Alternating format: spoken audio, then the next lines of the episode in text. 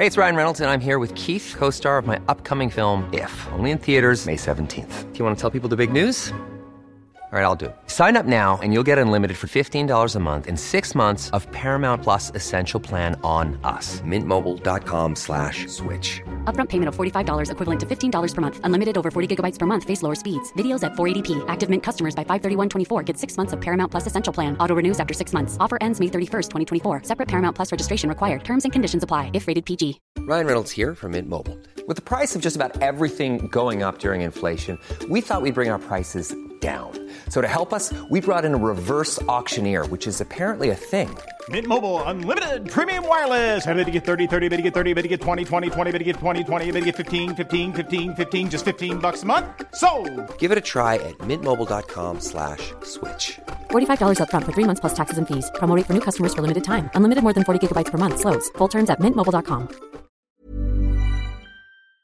LMFM Podcasts. With CNC Carpets, we bring the showroom to you. Or you can book a personal consultation at our fabulous new showroom in Moortown, Dromiskin. Call 087 660 237 or visit our website at cnccarpets.com to book an appointment. CNC Carpets for all your carpet and wood flooring needs.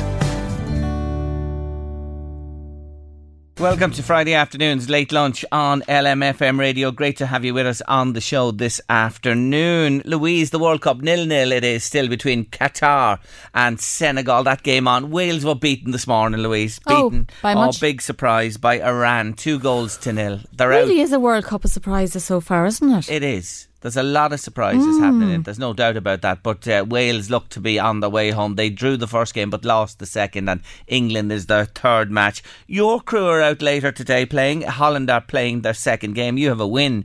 Under your, a win. under your belt with Holland. Win and a loss. And a loss. Argentina are playing tomorrow. They have a crucial game. They're playing Mexico. If they lose that game, it's all over for Argentina. The favourites Mm. for the tournament. I had two wins yesterday. Portugal, Portugal, You're on a roll. Portugal and Brazil. I'll tell you, Brazil were great last Mm. night. Brazil have a great squad, Louise. They have a great squad of players. They're going to be there or thereabouts. I have that feeling anyway. Uh, we're going to be chatting about sport and the World Cup and GAA a little bit later on. You're off the hook today, Dave. I am, yeah. That's why I'm smiling ear to ear. No pressure. No pressure. No David, pressure. David Sheehan is with us a little bit later on. And we have a book club on Friday. Rick Cronje here. It's a big day for Rick, isn't it, Louise? It is. It is. It's his one look a day of it. hundred. Yeah, it's his one hundred birthday today. It's Rick. Rick is hundred today. He is. Honest to God, he'll be getting the letter from the president. No, it's his hundredth appearance on Late Lunch. Great, great, great milestone. It really is. He, he came to us first back in 2014, and he's joining us today with wine recommendations. 100 months talking about wine. Imagine. It's a long time, isn't it? And no bother to the man, and has hundreds more on him as well. I have to have to tell you. Anyway, it's almost Christmas because everything's getting earlier, Louise. Even LMFM are getting earlier. Would you believe it? We started our Christmas songs today, and we'll be playing our first and late lunch shortly. Uh, it was always the first of December. Yes, it was. We had to bow to market pressures. We had to bow. There's no other way. It's earlier. You put your tree up last night. Market or public pressure? Mark, uh, ma- uh, a combination I've been of playing both. Christmas songs the last few combination- I know a combination of both. I'd say a combination Yeah. of both. And yes, I did put my tree up last night. to coincide with The toy show tonight. the toy show tonight. yeah, is right. all excited. Um, Very excited. the whole nation is excited and enthused, and I understand Mm. it. It's a big night of the year. People are having their little parties. Children are staying up later. Some will fall asleep in the middle of it. Some parents will fall asleep they in will the middle of indeed. it. and make sure you press the record button. That's all I'd say for the littlies that miss it, and you can watch it tomorrow with them. I do hope one thing is that the toy show have Toys. toys. it's a toy T O Y show. It's not a sing and dance show. If you want to change it to that, Talent well, show. tell us that it's a talent show. I'll be curious to see tonight how much a part of it toys Mm. are. It should be the bulk of it. And I understand children love the song and the dance, etc. But it is a toy show. We want to see what's new in toys, innovations, old toys, you name it, all about toys. Well, with that and talking about that, I dropped in to meet a man this morning, j- just a couple of hours ago before we uh, went on air today. He is a legend. His name is Mr. Tony Duffy. He owns Duffy's Toy World in Dunleer. And it's been a few years because of COVID, Louise. As you know, I haven't been down with them. We've mm. tic tacked a little bit on the phone, but I was delighted to go back to the shop today. Magical, isn't it? It's magical. And it was busy. And I took the opportunity while I was there to press record and began talking to the man himself. And would you believe it? They're already planning at Duffy's for next year. We start planning Christmas on the 2nd of January each year. That's a build up we, we are involved in. In fact, at the moment, um, I've just after booking my trips to Germany, the biggest toy fair in the world. And uh, we're working on that for next year, 2023, Jerry. You're ahead of the game for sure. With the sort of toys we do, we have to be because we need to know what children are going to be into in our sphere of toys. We're not into into the rest of in the uh, big flash stuff or anything like that. We're interested in long term play value for the child and for the pocket for the mother. Imagination is the word here, isn't it? Imagination, creation, and development is what we stress continually. Everything has got to do with our chil- children's imagination and how they can do things in different things, different ways. Best thing you can buy for any child is a box of bricks. The way it is with children, they come along and they build up something that doesn't work. They just flash it down and then start again. That's what life is all about. You start, you keep be, being prepared to start again. But when you talk about the place here and you look at the array you have, there's not an electronic toy in sight. We don't allow them inside the door, Jerry. I'm sorry. It'd be it'd be a very big disappointment if you came here looking for electronics. Very big disappointment. But what you have is extra, extra special. There's really nothing like this. It's totally unique. When you think back to when you started the toys, 1978, and we're in 2022 now, and you're planning Uh-huh. for 2023, Yeah. Have children's imaginations changed? Children's imagination hasn't changed. The way that they play with things is different. Uh, we have a lot of uh, educational stuff. Like the best best thing for education, for trial and error, is a cardboard box. Now, I'm not promoting that sell cardboard boxes or anything like that, Jerry. That's not far from me. But in the last couple of years, we have diversed into different ways of how to chil- the children play with things and the imagination. It's always got to do with the imagination of our children you know, and that's the way we build on it. And how multifunction most toys are. They're not just one item, you know, multifunction. Like gentleman there buying a simple ring board. Now, what does a simple ring board do? All it does is you throw rings at it. It's a family game because every member of the family can play with it. And not only that, it's teaching the children how to add because they have to add uh, five and four and three until they get to 51 or whatever the case may be. That's the way it is. Simplicity. Simp- simplicity and so much fun, Jerry. You just can't believe it. When you look round the place, and I'll just pick out a couple of examples, the jigsaws, the the array and selection you have here for all ages, they're still huge. Still huge. They were very big dur- during the COVID. Uh, they were very big then because people could be bought maybe six to eight of them at a time because we had the, we had the uh, too much time on our hands at that time, being being all housebound, etc., and all that. But they're still a very big success for us. We do a huge range of jigsaws, from difficult to even more difficult. From the youngest age to any age. don't do the 18,000 piece, uh, but we do up to 5,000 pieces for, for jigsaws. But we do another range of jigsaws called Wentworth, which are small, they're teeth, they're very they're high quality, and they're very difficult, and they love them. People love the challenge as well. Yeah. Do you do Lego or Duplo or both? We do both because they're both by the same company, but they are for different age groups. The Duplo has got to do with the small, uh, the small children because they, they, they don't have the strength in the fingers uh, to push the uh, Lego blocks together. And even if they do succeed in pushing them together, they can't get them apart. So the Duplo is good because it, it builds up quite easily and it, it will open up quite easily. It's also uh, we also sell a, a range of uh, pro- product from Germany called Hubelino, and that is a very good. It's very uh, compatible with Duplo, but you make it into ball runs, so it turns into an engineering toy because you have to get the ball to run down the hill and up the hill. The die cast Oh, tractors and Oh, farm machinery. They are, they are, they are always good for us. We we stock a very big range. We must have about 250 different types of tractors here, and it's amazing what we sell, what the reasons that we sell them for. There's a, a gentleman there a few minutes ago. He was buying a, uh, a Ford 600 for his dad. you know, We're all children at heart, Tony. Oh, gee, Jerry, yeah. Like, I, I'm 77 uh, next birthday, and I'm a child. Mm, I really am a child. You must always have that because that is the essence of life as well. We grow up in terms of physical and our mental beings, but we are that child at heart, and that's what this place is all about.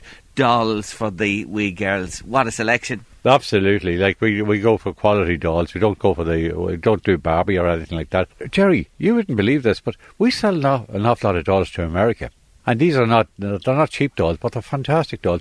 But who are they for? They're for the 29 year old girls. I'm very, I'm very uh, politically correct there. Jerry. Every lady's 29. Might be for the 40th time, but you know. I know what you're saying. So that aspect of Duffy's Toy World business is big as well. Oh, you it's very export, big. you're online, you're sending toys all around Ireland and beyond. Yes, we are. We sell, we sell a lot to America and Canada, especially the doll end of it. Mm. Yeah. What else, you know, in Tony Duffy's you know, years here and that is still a staple in terms of toys. I'm just looking at Sylvanian families. Oh, that's a, that's that's forever. That's Hmm. uh, that's uh, that's something we started way back in the early '80s, and it's still uh, still a staple. But we have a, a number of the older girls who come in and they buy Sylvanians, and they have like you know the fellas have their electric train sets. These ladies have Sylvanian villages all set out in a spare bedroom or something like that, and to do it up. to put in the uh, uh, the stone walks between one building and the other, and trees and things like that. They just do it up the same way. What about painting? And children love to paint. They do, and they, li- they like to express themselves in different ways.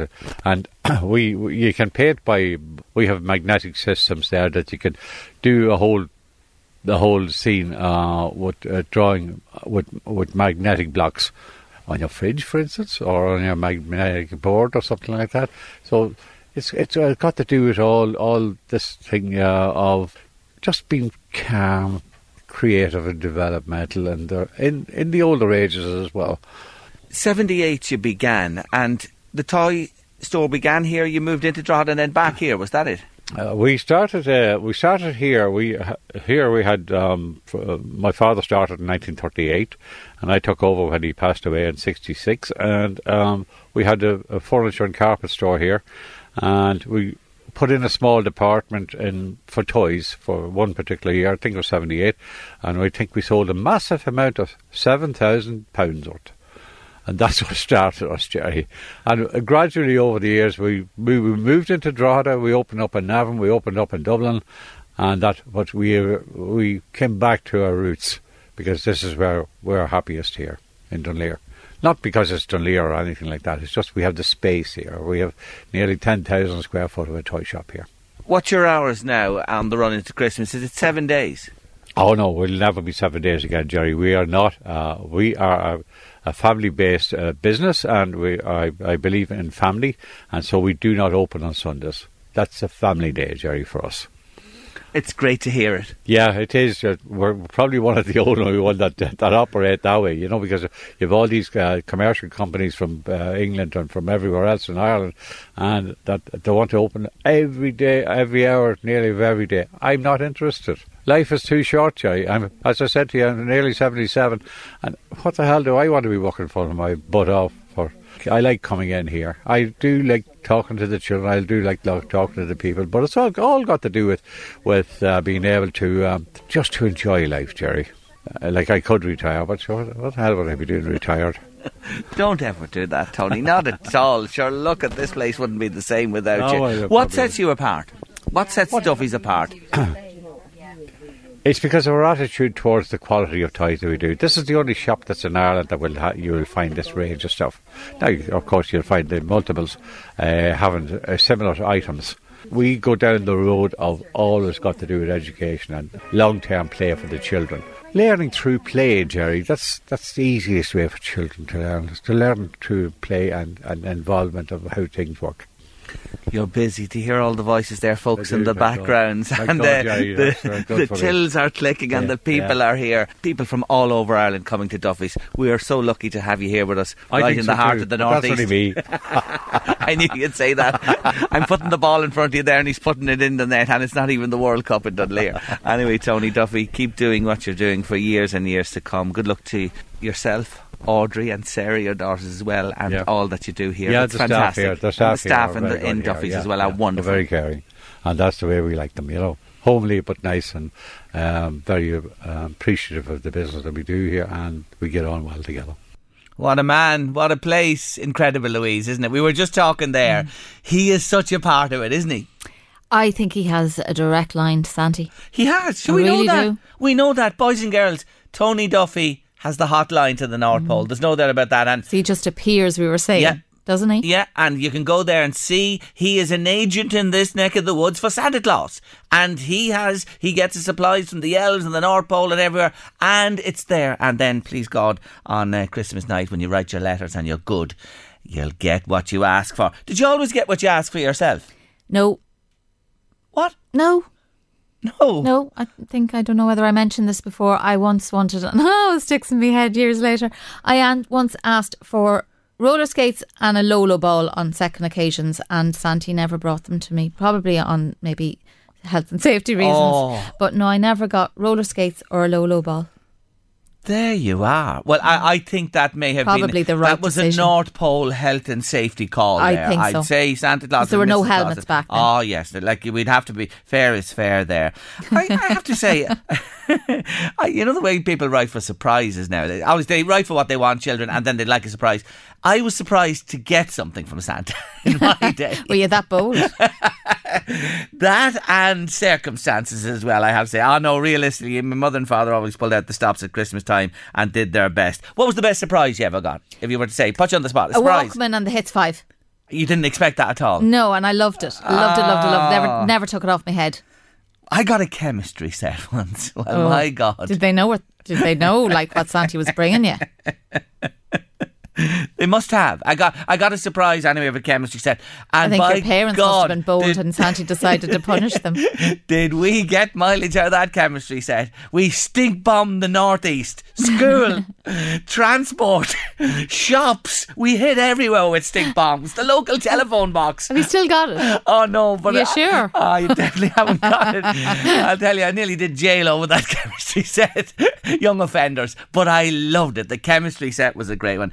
Your greatest surprise at Christmas time? Did you get a real surprise? Let us know. We'd love to hear from you. 086 1800 658 by WhatsApp or text. We're in the Christmas mode. After the break, it's our first Christmas song on late lunch. It's been a long time to be missing you, you, you. You're on your way now, lover, and I'm over the moon. Everything's all in place, but there is one thing clear. Christmas isn't Christmas till you get here. Those sleigh bells ring, ring, ring. Whole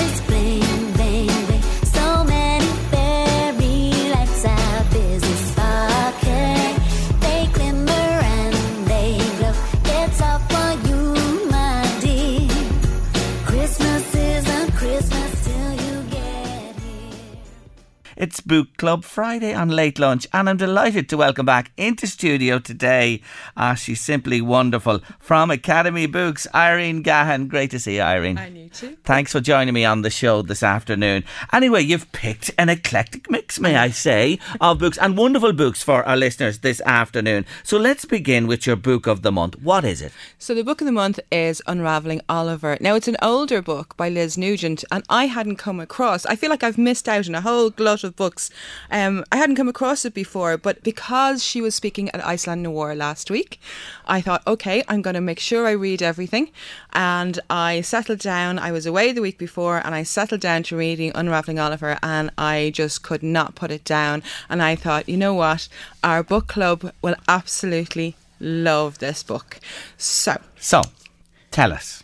well, it's very um different. It's I think it's very different. It's very, and, and when I read the actual premise of it, I thought. Oh, okay. This sounds really, really good, and it brings in quite dark, um, dark things. But basically, the book opens, which and it sounds awful. It, the book opens, and he Oliver has just literally beaten his wife Alice to a pulp.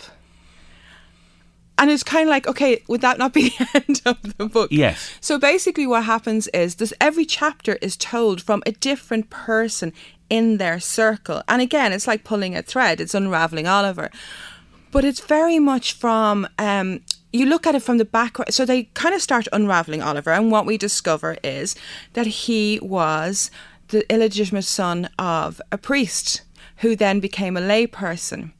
But it all starts to slowly unravel, and everything that has happened to him has implications for everybody else that pulls into his life. So it's incredibly interesting, and the twists are just nice. They're they're not obvious. Mm. They're just nice. So when I was reading, I was like, oh my gosh, I know the book club are going to love this, and he's he's despicable. But you kind of go, will he have a saving thing at the end? And you kind of the whole nature versus nurture style of thing is as well comes into it. So I just thought this was brilliant. This was absolutely fabulous. And then when I got to meet her, I said, oh my gosh, where did you get the character of mm. Charlie from, or of, of Oliver from? I said he is just you know, and it was just really, really odd because she was sitting there and we were doing the talks in Iceland and she was doing her talk and we were in a church. Um, and so, of course, it was very apt for for the book we were reading. But we were talking about crime and serial killers and noir um, in, in, in this fabulous church in Iceland, in Reykjavik. So it was all very, it was all very atmospheric. I think is the word I'm looking for. the interesting thing is that you say it's really art about face, as they'd say. The end of the book, really, you would say that should be the conclusion. Yeah. But it's marvelous, as you say, the way then the whole thing just it's intricate. It's, It's- intricate. yeah. It's, and it's different, isn't it? It's very different. Yeah, it's very intricate, very different, and she has a really quirky way of you know weaving the story and, and and even then even then the things that have happened so long ago how they have implications on going forward i mean in the end he you know i mean it's obvious he's destroyed everybody around him Mm. but you kind of you, you feel a little bit sorry for him Yes.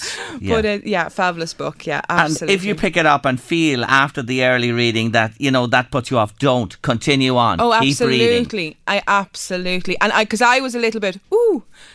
but I actually kept going. I was like, wow, that's amazing. And what he did at the beginning was completely out of character. But as you read through the book, you'll understand. Well, if you if, if understand is the word you should yeah, use, Exactly. It's, it's, it's But impossible. it's very much about the nature versus nurture. Is very about the Yeah. you know the Cath- the you know the Irishness, the, the kind of Catholic Church at the time, and it's a very much how all those things kind of come together, and then uh, history repeating itself in some ways as well. Yeah. So Uh, Obviously, then this, as you say, is from a little bit back. She's written "Lying in Wait" and "Skin Deep" since. Yes. So you know this woman to be noted, to be read. Big following building up. Absolutely, sure. and she's a new book out. Um, uh, was it Strange Sally? I, just, I can't remember the title of it, but she's a new book out in March. Yeah. and the reviews so far are fabulous. so, so it to look forward to yeah. too. Oh, I can't wait now. So they are the full Liz Nugent set is what you need here. But book of the month uh, is Unraveling Oliver by Liz Nugent, highly recommended by Irene Gahan. Let's move on to your second pick this month, Oh William by Elizabeth Strout. Yeah, I've never read any of her books. She's quite um she's a prolific writer and she's from the US and I'd never read any of her books, but she was shortlisted for a Booker and longlisted for a Booker Prize. But I came into the series very late, so I read O William not realizing there was a whole background to it.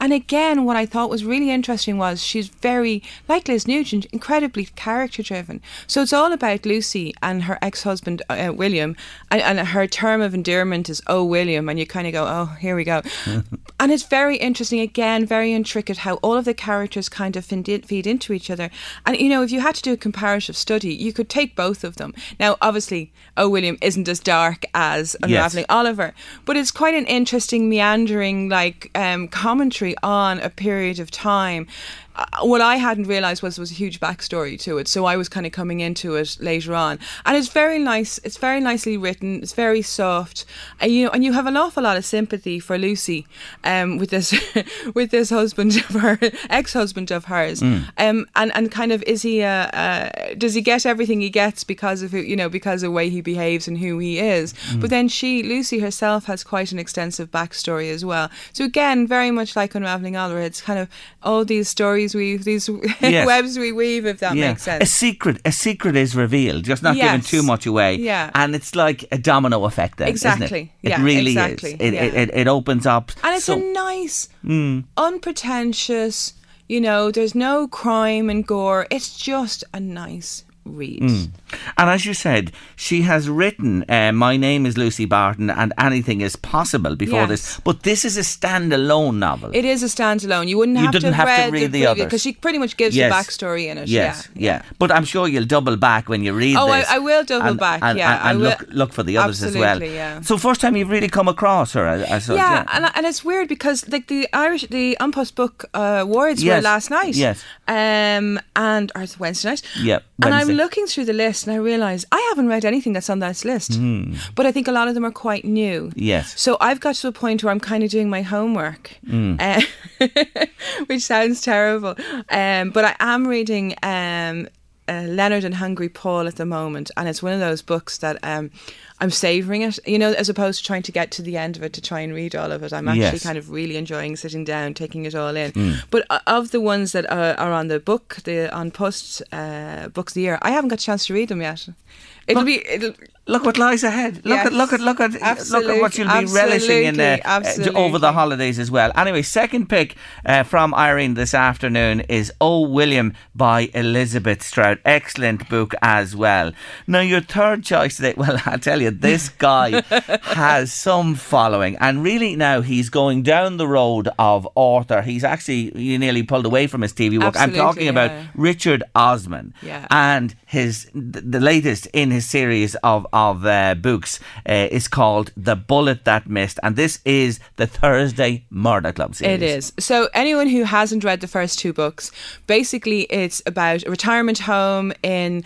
Well, he said it's somewhere in West Sussex, which is apparently where his mum is in a nursing home or his grandmother's in a nursing home. And he kind of based it around that.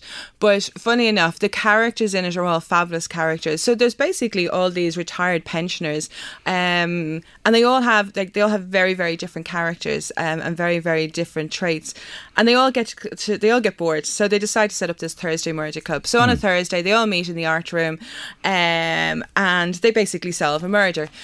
But this first two books, you, so the first book was brilliant, and but you're kind of getting to used to all the characters. So the two strong women characters in it are basically Elizabeth and Joyce. And Elizabeth is very much we know she worked for MI6, we just don't know what she did.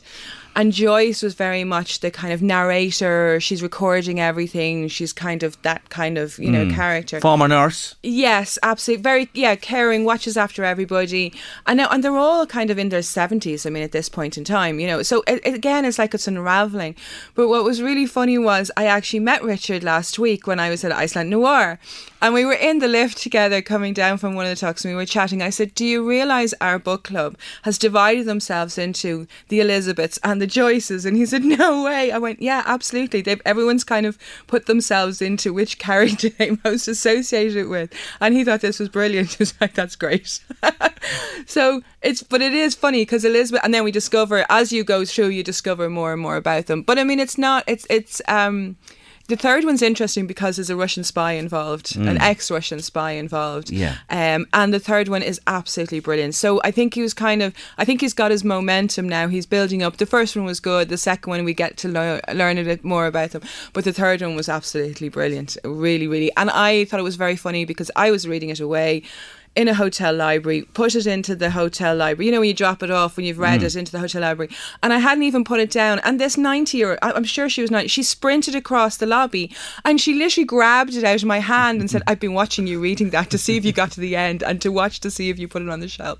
So she was in her element. So, It shows you the appeal that yes, he has. and, and very wide appeal. yeah, absolutely. Ibrahim and Ron, the other two Yes, members, just to mention sorry. of that. Uh, I left the poor men mother- out. Well, yeah, probably as well you did. But anyway, Ibrahim is a retired psychiatrist, and Ron, a retired union uh, leader uh, who gets things done. I'd, I'd say you'd say Yes, that about him. absolutely. But they, they all, you know, they they they're all like Cluedos in their own Oh way. yeah, it's like an Agatha. You know, Yeah. it's kind of like the final scene in the Agatha Christie. We're all, they're all together. You know. Mm. Um, but I mean, they all and the, the funny thing is they all color slightly outside the lines as well. Yes. So none of them are particularly, uh, you know, none of them are particularly innocent in any of their Yeah. dealings. So that's what's kind of nice. And just to mention, just in, in general terms, this one is about Bethany, who'd been a co-anchor with a local big TV personality called Mike Waghorn, and she was murdered. Oh, she Yes. went missing. Did she? She went missing. She went missing, yeah, Yes. she went missing. Yeah. So assume that you know. yeah, we, we assume we're We all assume. led to believe. Yes. We're led down the path to believe that this is I, the should, story. I shouldn't say she was murdered because I, I don't know. I don't know. I don't We're know. led down the path to believe that that's what had actually happened. Yes, so you'll have to get the book Yeah. Yeah, well, yourself. it's really good. It's again, it's funny. There's nothing gory about it. It's just really good. It's cozy crime, which is Hmm. he as he described it himself. He did a chat with Bernardine Evaristo, which is kind of funny because the two of them were either ends of the sofa, and I was thinking you're like so different. yes.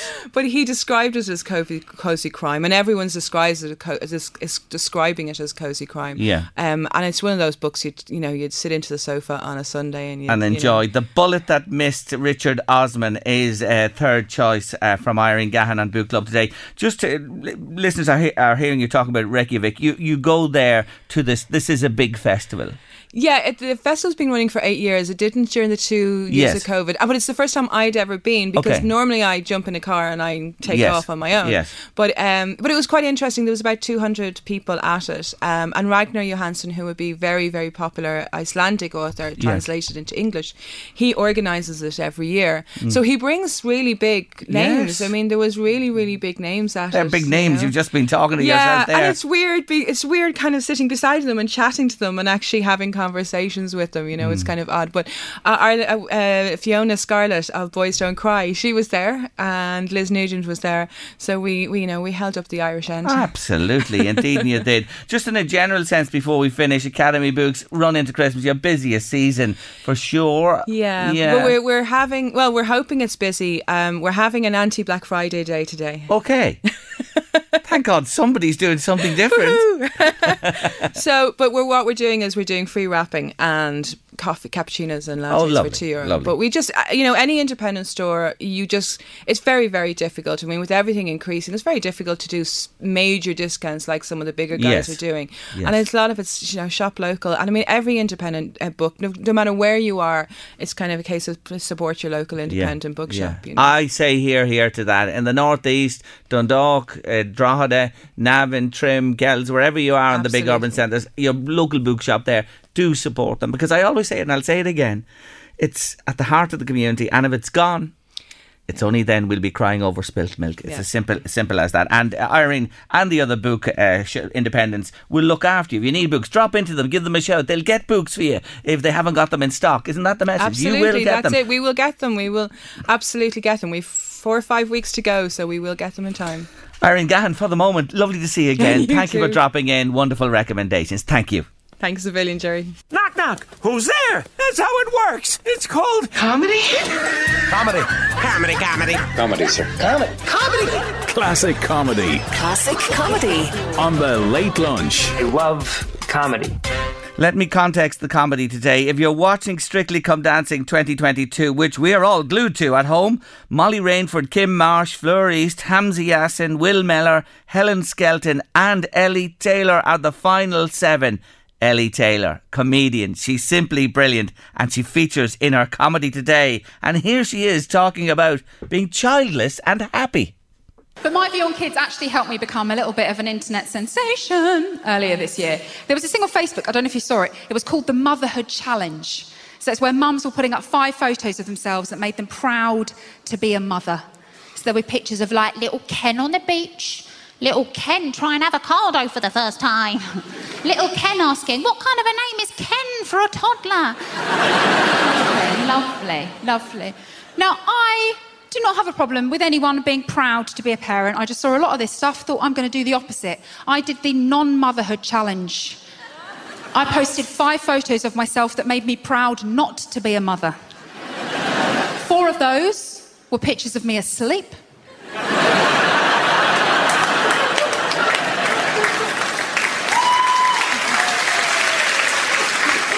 And the fifth one was of me asleep holding a bottle of wine.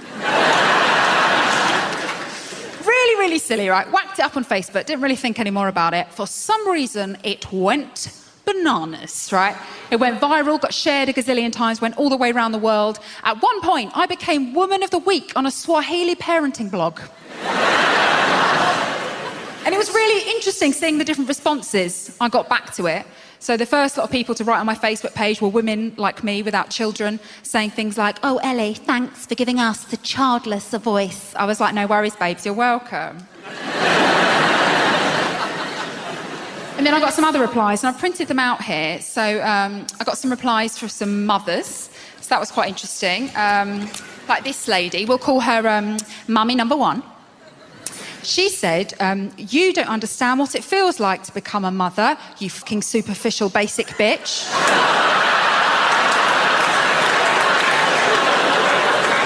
Mummy number one. so maternal, isn't she? then what happened is other childless women started defending me against the cross mums. So like, there was this lady who piped up, very angry. We'll call her outraged from Kent. She said, Why is this funny? Don't mock the ones who choose to be parents. Very tasteless. So then an American lady came into my rescue. Now, see if you can work out why I think she's American. Jesus Christ, woman! no one owes you an explanation. Nobody has time for another butt-hurt mommy. Outrage from Kent comes back rather sensibly with, What on earth is a butt-hurt mummy? Nobody knows. Nobody knows. Then other cross mums started replying to me, but these mums were from different countries, so they were insulting me in different languages. Don't worry, guys, Facebook translates it for us, so we didn't miss out. So there was this lady from Mexico. Uh, now, when, when it says it, I think it means she. No wonder it does not have children.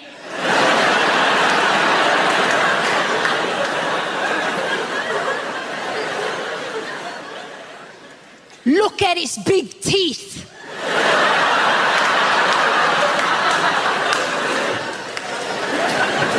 Gracias, amigo, Mexico. But this was all saved in the end by the final group who replied to me, and they made everything better. They were led by a man called Alessandro. And Alessandro says, As an Italian, I need to know what kind of wine is that? the brilliant Ellie Taylor still going on Strictly Come Dancing, bringing us our comedy this afternoon on Late Lunch. The bingo jackpot, 7,000 euro. Bernie Kinsler from Dunleer was our lucky number winner this week. Josephine Gogarty from Kells, Agnes O'Reilly, Mulla Kells, and Marie Richardson from Drumconrath Navan won 666 euro and 66 cent. Make sure you get every cent of it. Uh, congratulations to Kathleen Meehan too from Castletown KP and Terry Rat from Clogherhead who won 200 euro each. Next week's jackpot 7,000 euro. lmfm.ie for your books, all the shops where they're on sale right across the northeast. Heading to a break on late lunch, and next up, making his 100th appearance on late lunch, it's the virtuoso of vino, Rick Cronje. He doesn't look a day over 50. He's never 100. He is actually, he's 100 today. Rick Cronje, welcome to late lunch and congratulations. Thank you so much, Jerry. Great times. It's your 100th feature with us on late lunch. It is indeed. It is indeed, Jerry. Yeah, the 1st of February uh, 2014 was the first Back time I came to the studio. Were you nervous? Very much so. I've never done radio before, Jerry. yeah, very much so. I, I mean, um, in front of people, I've done loads of wine tastings and that, but it's very different on the radio because I've simply never done it, you know, Yeah. and, and you're talking to an audience you can't see. Um, yeah, no, no doubt about that. Well, let's remind ourselves of that first visit because I've just taken a little extract from the first day you ever appeared with us early in 2014. Here he is making his debut on Late Lunch. Let's have a listen. Do we overchill whites? We do. We do. There's no question about that. Uh, we put it in the fridge. We might take a glass or two out of it, and then three days later, it's still there. No, uh, it's dead.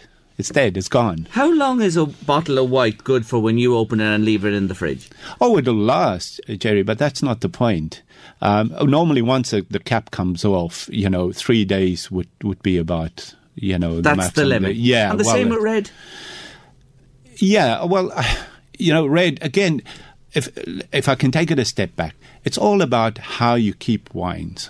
You know, now if you open a bottle of red um, and you store it correctly and you cap it correctly, yes, it'll last three four days. But after that, I'll have my doubts as to to where you're going to go with it. As for the white wines, you know, um, I, yeah. Put it in the fridge and forget about it. It's gone. there you are. All those right, years ago, we knew you were a model for this from the word go.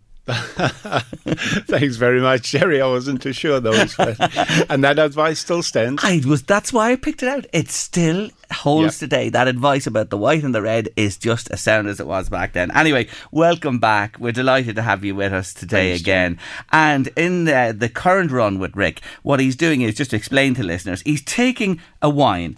Uh, it's Cabernet Sauvignon today. what Yes. We're talking about, Yes. and he gets the same. The bottle is the same year, 2019. Today we're talking about, uh, but from different parts of the world. Correct. And we do the comparisons. That's exactly right. Fantastic. So tell us about your first one today, and both wines coming to us from SuperValu, the Musgrave Group. The Musgrave Group, that's right, uh, Jerry. Yeah, it's uh, Cabernet Sauvignon. It's 2019. Uh, we've got one from the Northern Hemisphere, which today is California, not something we've seen too often in the studio. And then the other one is Australia, of course. Cabernet Sauvignon, just very briefly, uh, Jerry, very recognizable. Everybody knows that, very marketable, number one in the world in terms of planting.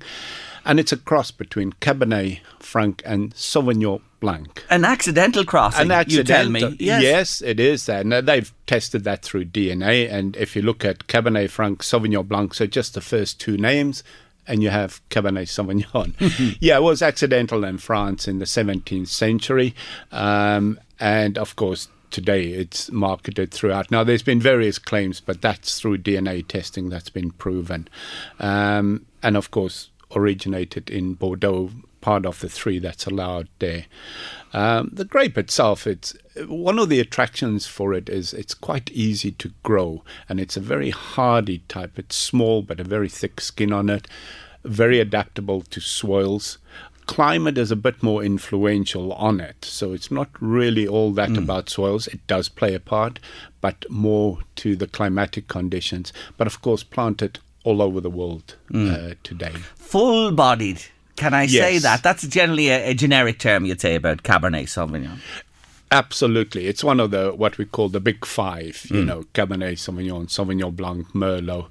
Um, very strong as a grape, and often uh, used for blending in order to provide that strength, that backbone to others with like Shiraz, for instance. Yes. Or Cabernet Franc as well. Yeah. So, what's the contrast between uh, a cool climate and the warmer climate? Yeah, and I, I'm just going to put it very basic. In the cooler climate, it's more to the viticultural, so you'll get a bit more earthiness to it and a bit more woodiness.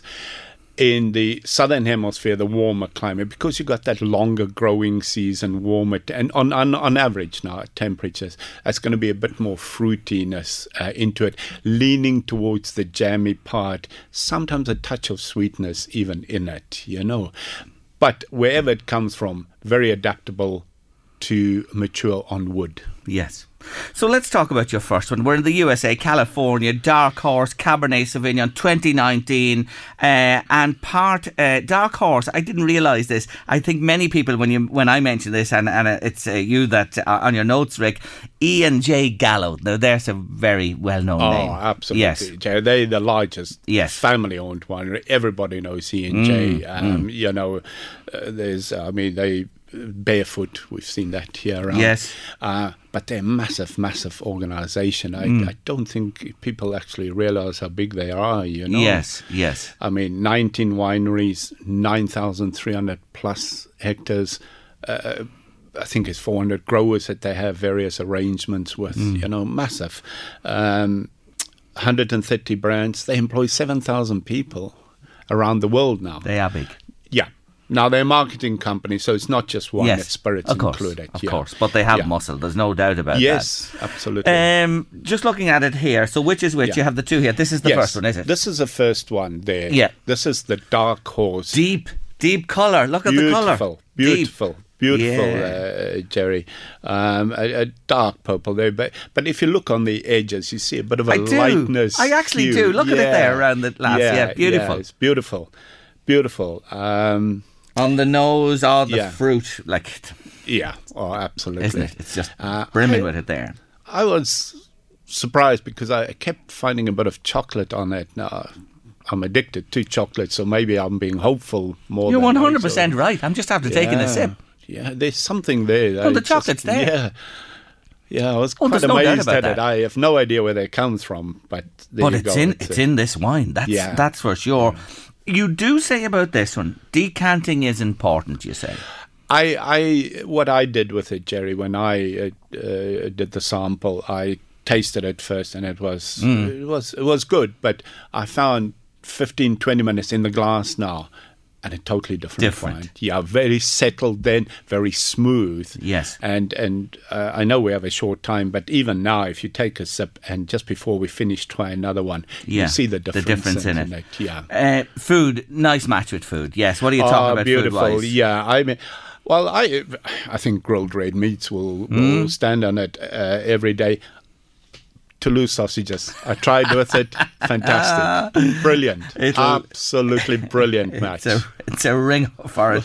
Yeah. and you do mention chicken wings, don't you? With the Yeah, barbecue on the with barbecue. a barbecue, b- Yes. barbecue uh, touch to it. Um, I think it does need something, a bit of a flavourness uh, Okay. to it. Yeah, It's a beautiful wine. Yeah. 15 euro SuperValu Musgrave uh, Group USA California Dark Horse Cabernet Sauvignon 2019 and we always say plenty of water drink in moderation enjoy it with food as well. We always must respect our alcohol. Let's move on to the second one and you're heading to Australia for this one. Australia, New Nugan Estate, again, uh, a very famous uh, uh, estate and winemakers. It's called the Stompers Cabernet Sauvignon. And I want to emphasize because there's a whole range of others ones Mm. that you can find there. Also, 2019, 12 euro, a very good price there. Yeah, Nugan Estate, again, oh, very popular in the top achievers. They've been around 80, 85 years, something like that. Uh, they uh, have four labels. Nugan, we would know here, uh, Cookoothama, Park, Wally's Hut. Yes. We would definitely have seen that about defo. it. Yeah, yeah. Now, uh, very well rewarded. They- They've 44 trophies, 1,500 plus medals, uh, 200 plus gold, uh, a big area, 590 hectares. Now it is spread a bit there. Yes. And they make 4 million litres a year on average. There's a few bottles there. That'd for keep you uh, going. That'd keep you going certainly Yeah, for, for a while. get you through Yeah. Christmas. Yeah, for sure. Now, there's two Yeah. things about this in the fermentation process: the Yes. skins, number one, and the Yeah. barrel. Tell us about both of those. Yeah, very important there, Jerry. Something we touched on over the years. Again, you know, you leave the skins, and that's where the color comes from. But it also extracts, you know, the flavors from Mm. it and the characteristics. And they left it there for ten days. Now, what they did, it came from different parcels, so you can imagine they had different batches, and they did the complete process. And only in the final stage did they put these different uh, batches together. Right. 12 months on oak barrels and uh, you'll pick that up on the you know when we go come to taste it yeah No time like the present.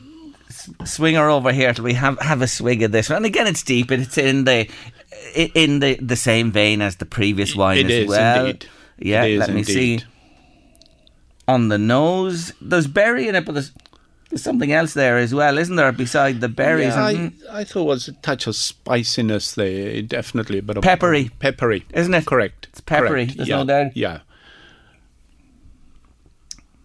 Oh, I love it. yeah it, it's it, to me this one had a bit Oh, of a sharper taste than the, the Yes. previous one and- and Oh, yeah it, it that's a big boy, definitely, Rick. But it's love. It's it's lovely. it is lovely it really is And again, decant. You're saying? I here. would yes. say so, Jerry. You know, 12 months on oak, you're Yes, going to need a bit it. of uh, oxygen there just to get a bit of uh, breath into it. Red meat. Definitely.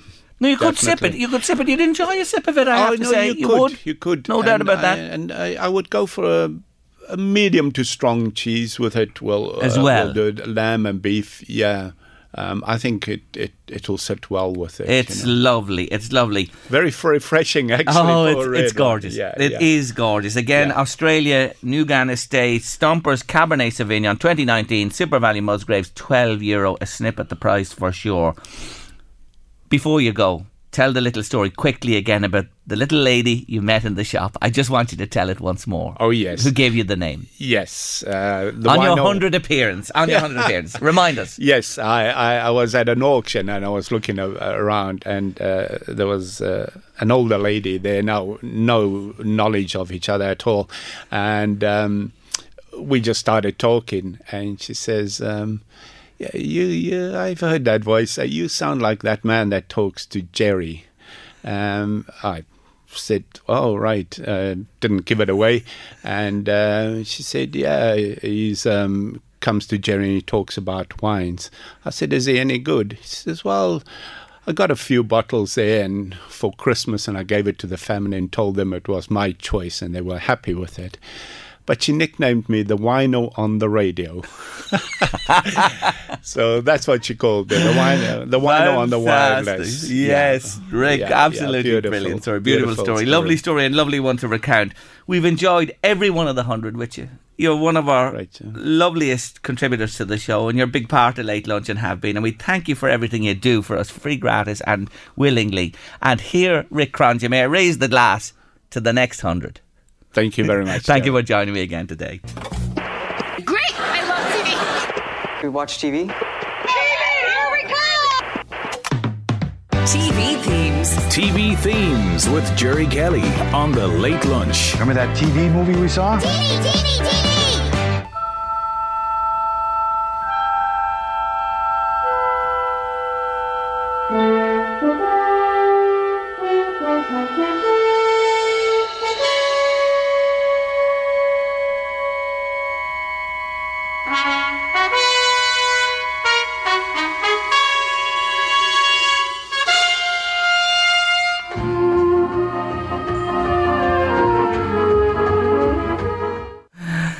Your TV theme on Late Lunch this afternoon. We're going back a little bit there, but it's an absolute classic.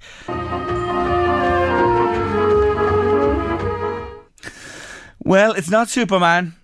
And it's certainly not Little House on the Prairie. Poor Laura Ingalls, she'd take an awful bump altogether. Do you know what that is? It's the theme from the classic Star Trek. Yes, it is. And our gift today is going to Maria Campbell. Well done to you. And thanks to everybody who joined in the fun today and entered our competitions. We really do appreciate it. It's just coming up to 10 past three on late lunch on Friday. It's time for this.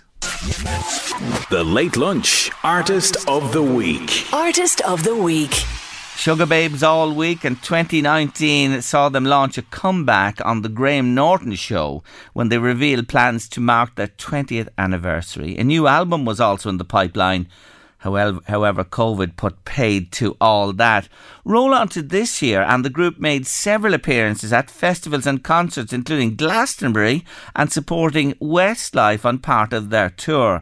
And they've just concluded a 17 day tour of their own in the UK, which went really well for them. Looking ahead to next year, they're appearing in London's Hyde Park in July, joining the likes of Take That and The Script at the prestigious London Festival. To round off my week of Sugababes in song, it's back to 2005 and a massive number one in the UK and beyond. Yes, the video certainly did what the song title suggests. It's Push the Button, baby.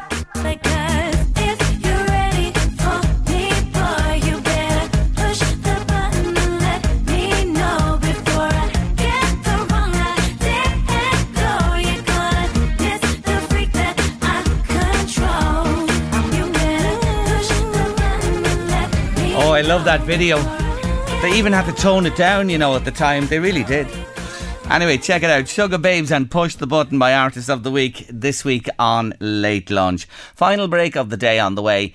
And afterwards, David Sheehan is with us and we're looking at sport. Time to talk sport before we finish late lunch today. And our presenter of Sunday Sport and sports journalist David Sheehan joins me. Hi, David. How are you, Sherry? I don't know about that sports journalist bit, but I'll take it. Ah, sure. Take every credit you get and put it in your back pocket and march on. Before before we start talking about GAA, I just want to tell listeners that John Mitchell's AGM, which was scheduled for tonight, has been postponed. So it's a late call there. If you're heading along to John Mitchell's AGM uh, this evening, it's not happening. It's postponed, and we'll have news on a fresh date there, I'm sure. So let's begin, David, with GAA and its hurling and focus this weekend. And the Intermediate Championship first. Trim, what a win last time out against Tullamore in Navan tomorrow afternoon. I think you'll be there yourself. Semi final, what do you think? Yeah, beat Danesfort the last time out. It was an absolutely cracking game down in Nolan Park. I was down there, and I mean, anytime any team goes down to Kilkenny and comes away with a win, it's a good day at the office. Uh, really, really brilliant performance from Trim that day, and hung in there as well. The second half, at one point, I thought they were going to be just kind of eased out of the way, but they they hung on in there. They got a few frees, and they got that that winning point towards the end. Brilliant stuff out of them. They're playing Tullamore uh, tomorrow in the semi final. Um, they have to book a bit of a trend here. No Meath team has been in the intermediate final since 2015, and no Meath team has won the intermediate Leinster club since Kilmessan in 2008. So they have a bit of a, a, a hurdle to get over there, I suppose. Tullamore, decent enough side that if Shane Dooley, people might remember him from his, his days at Offaly, he still indeed was involved with Offaly last year. So Tullamore have a decent few players, and I'm told that they have a few lads back that were playing football, uh, that were involved with the footballers. They were going for a double. They were beaten by Rhode in the football, but they have a few lads back. But you know, Trim, their tails are up um, after that last performance. They're on home turf in Navan. I, I'm going to give them the nod. Um, they have a few outstanding players there. We're saying James Toher, everybody's well aware of him, but he was absolutely brilliant the last day. Uh, and I think, you know, the way they're going, they're, they're in good form. Bit of enthusiasm, bit of momentum behind them. I'm going to give give Trim the nod to get through that one and make it through to a final for the first time for me team since Kiltale in 2015. Let's hope they do. Now, St. Fechin's fly the flag for Louth in the North East in the Junior uh, Hurling Club Championship semi final. They're in Wexford tomorrow against Horeswood. And, you know, when you look at the two counties, the tradition of hurling in Wexford is, is a big ask for the Fechins. Yeah, it's a big ask for them, all right. And I mentioned, you know, Meath's record in that intermediate championship not being great. Well, Louth Club has has never won the junior um the junior championship in Leinster, and they've only in fact been to one final. That was Knockbridge in 2008. That competition dominated by Kilkenny teams. They've won 15 junior titles, which is no big surprise. You know, St. Fechin's good win over Dundee in the first round. to beat Kilcool the last day. Uh, Horeswood have just had one game under their belt against Éire Óg. And there's a bit of a discussion, people might have seen it this week, about the split season within Wexford, where the hurling goes first and then the football comes second. Well, it doesn't seem to have held Horeswood back uh, much. They beat Éire Óg in the quarter final. It's down in Enniscorthy. Yeah, you know, as you said, Jerry, there Wexford would have the tradition of hurling. I, I do think St. Fechin's will give it a good rattle, uh, but history and the tradition, I suppose, of both counties would be against them. I think Horeswood might just come come through that one, but let's keep our fingers crossed for a, a Meath and Louth double in those two semi-finals tomorrow. And again tomorrow, 1.30, both here, and you can follow them on LMFM radio. Let's uh, move to uh, soccer and the World Cup. Latest match is just finished. You probably saw the result there. Qatar are out of the tournament, the hosts, which is a bit of a blow to them and Mm-hmm. their expectations. Beaten 3 1 by Senegal, who are back in the picture now. Um, looking at the tournament overall, what what's your assessment so far? Who who's who's shining? Who who's who's going to go into the latter stages? Well, I suppose on the evidence of what we've seen this week, Spain and France have both looked very impressive.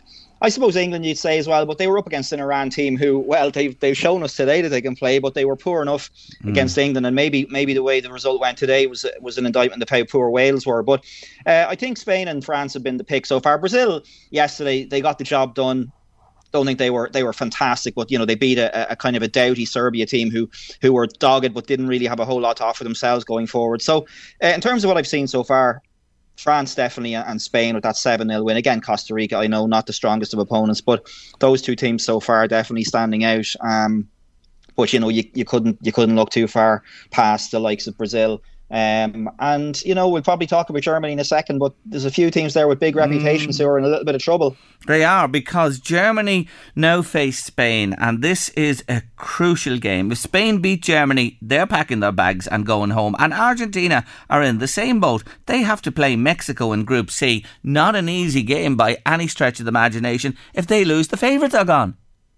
Yeah, and even even at this uh, at that Jerry, I mean Argentina, if they don't win that group, it's it's ninety nine percent certain they're going to be playing France in the second round. If they come second in that group, Mm. Argentina, they're meeting France in the second round, as they did in twenty eighteen when they lost four three.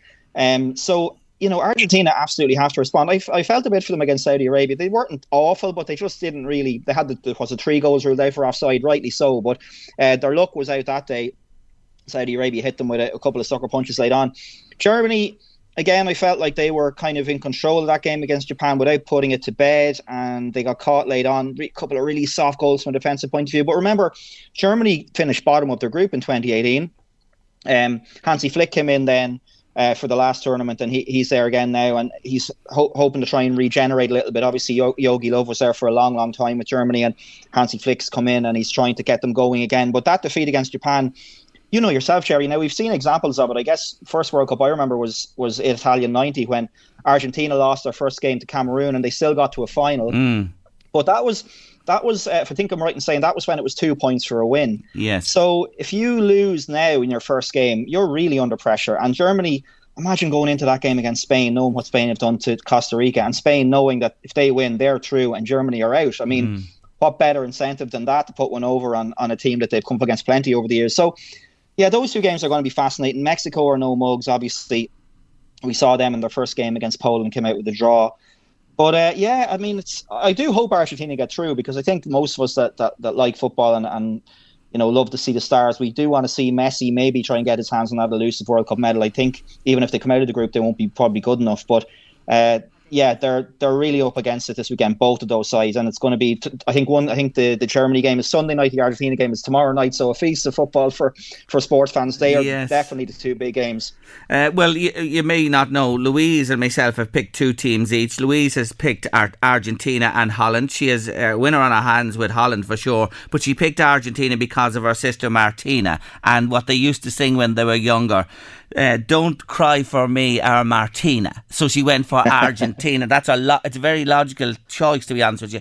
I picked Brazil and Portugal, so got two wins last night. I'm very impressed with Brazil. I have to say, David. I think they have a squad. They have depth. They showed it on the bench last night. Didn't play in the first half. Certainly did in the second. They have a good keeper as well. Better defensively. I think they're going to go a long way. But David, I have to say to you, is football coming home at long last? Um, well, I really hope not. I was saying that Oh, we were talking about it last week. Somebody, somebody, text, somebody texted into the show to say, "Oh, we cheer on the English lads every week. We should be cheering for them." My, what I enjoy in the tournament, Jerry, is as uh, well. You may, you may or may not agree with this, but I, I like it when England go like close to winning it, but but come up short because the further they get towards the final, or if they get to a final as they did in the Euros, the hype is ratcheted up to ninety, and Yeah. the bigger the fall for them. Then you know, and look at it, all joking aside. I'd have nothing against any of the players. They seem like a really good bunch of lads. Um, Southgate as well is obviously a very you know Yes. presentable guy, and he, he he speaks a lot of sense. And and and you know as a okay this week maybe an exception during a difficult situation, but he generally speaks very well on, on kind of world matters as well away from football. But I I, I don't know if they'll just have have enough quality. I, I I think they might be lacking a little bit defensively when they come up against the really top sides. Um, they definitely have a lot of attacking talent, but I I don't think they'll be they'll be quite good enough to win it. But they'll they'll probably go pretty close. And if they can avoid injuries to key players like any like any world you know nation in this in this competition, then that goes a long way. But I I don't think they'll win it. But I could see them making a semi final maybe. I feel the hope in your heart. I think they have the players, to be honest with you. They do have the squad. Uh, I think maybe Southgate, if he lets them off the leash, who knows? But you know, it's fascinating now uh, as it moves on even through the group. Will Germany and Argentina go out? Will they survive? Etc. Etc. England are playing USA later today. Wales are out, by the way, folks. Uh, virtually, they have a point. They might sneak in, but they were beaten by Iran today. So that really was uh, a kick for them. Anyway, we'll be watching with interest, David, and keeping an eye with yourself over the coming weeks. It runs until the week before Christmas, and it is the greatest festival of sport in the world. David Sheehan, good luck with the hurling tomorrow. Talk to you next week. Just very quickly, Jerry, before I let you go, my mother always listens into this particular spot every week. I know she loves listening to your show, and she always listens out for the sports section. She was in hospital Ah. yesterday. She's getting out a little bit, a little bit later today, I think. So she may not hear this, but I just wanted to, to say hello anyway, just in case she's uh, she's on her way home or anything. like Ah, that. great. But, uh, What's your hope she's mum's okay. name? Monica. Monica. Good health to you. And thanks for listening. And your son is great. Be so proud of him. Thank you for joining me again, David. Wish your mammy well. Bye. Thanks. Cheers. Take care. Bye bye. That's David Sheehan, our presenter of Sunday Sport. Lovely touch there at the end. We wish his mammy well. That's it for another week on Late Lunch. Big thank you to all our guests who joined us through the week, to you, our listeners who are with us every day. We love your company, and to Louise, my producer. I couldn't do it without her. Thanks a million, Louise. Eddie Caffrey's coming next with the drive. We'll be back, please God, Monday, 1.30 with a brand new week of Late Lunch. Enjoy your weekend. Take care. Enjoy whatever you're doing. See you Monday. LMFM Podcasts. With CNC Carpets, we bring the showroom to you. Or book a new showroom appointment on 087 660 4237. How would you like to look five years younger? In a clinical study, people that had volume added with Juvederm Voluma XC in the cheeks perceived themselves as looking five years younger at six months after treatment. Look younger, feel like you. Add volume for lift and contour in the cheeks with Juvederm Voluma XC. Reverse signs of aging by adding volume to smooth laugh lines with Juvederm Vollure XC. For important safety information and to find a licensed specialist, visit juvederm.com. That's J U V E D E R M.com. Not for people with severe allergic reactions, allergies to lidocaine, or the proteins used in Juvederm. Common side effects include injection site redness, swelling, pain, tenderness, firmness, lumps, bumps, bruising, discoloration, or itching. There's a risk of unintentional injection into a blood vessel, which can cause vision abnormalities, blindness, stroke, temporary scabs, or scarring. Talk to a licensed specialist to find out if it's right for you. You should celebrate yourself every day, but some days you should celebrate with jewelry. Whether you want to commemorate an unforgettable moment or just bring some added sparkle to your collection, Blue Nile can offer you expert guidance and a wide assortment of jewelry of the highest quality at the best price. Go to BlueNile.com today and experience the ease and convenience of shopping Blue Nile, the original online jeweler since 1999. That's BlueNile.com. BlueNile.com. Hey, it's Ryan Reynolds, and I'm here with Keith, co star of my upcoming film, If, only in theaters, May 17th. Do you want to tell people the big news? All right, I'll do. Sign up now and you'll get unlimited for $15 a month in six months of Paramount Plus Essential Plan on us. Mintmobile.com slash switch. Upfront payment of $45 equivalent to $15 per month. Unlimited over 40 gigabytes per month. Face lower speeds. Videos at 480p. Active Mint customers by 531.24 get six months of Paramount Plus Essential Plan. Auto renews after six months. Offer ends May 31st, 2024. Separate Paramount Plus registration required. Terms and conditions apply if rated PG.